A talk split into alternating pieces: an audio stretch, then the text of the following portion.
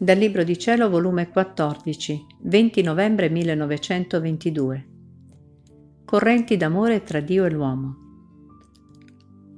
Stavo pensando come il mio dolce Gesù stando nell'orto soffrì tante pene, ma non da parte delle creature, perché lui era solo, anzi abbandonato da tutti, ma da parte del suo eterno Padre.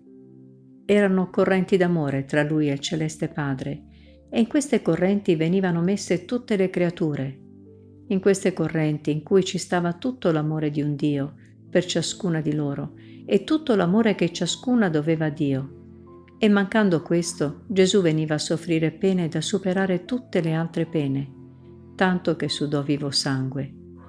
E il mio dolce Gesù, stringendomi al suo cuore per essere sollevato, mi ha detto, Figlia mia, le pene dell'amore sono le più strazianti Vedi, in queste correnti d'amore tra me e il Padre mio c'è tutto l'amore che mi dovevano tutte le creature.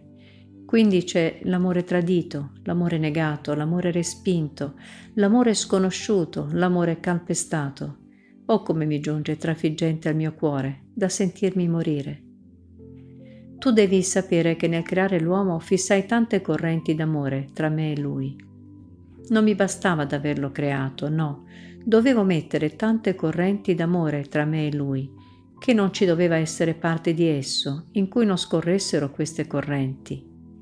Sicché nell'intelligenza dell'uomo correva la corrente d'amore della mia sapienza, nell'occhio correva la corrente dell'amore della mia luce, nella bocca la corrente d'amore della mia parola, nelle mani la corrente d'amore della santità delle mie opere, nella volontà la corrente d'amore della mia, e così di tutto il resto. L'uomo era stato fatto per stare in continue comunicazioni col suo creatore e come poteva stare in comunicazione con me se le mie correnti non correvano nelle sue?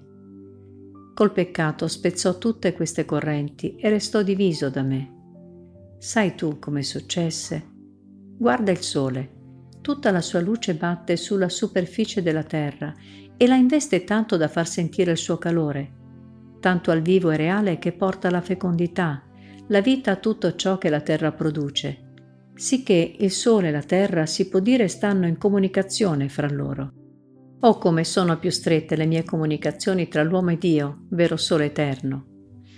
Ora, se una creatura potesse avere il potere di spezzare tra la terra e il sole la corrente della luce che batte sulla superficie terrestre, qual male non farebbe mai?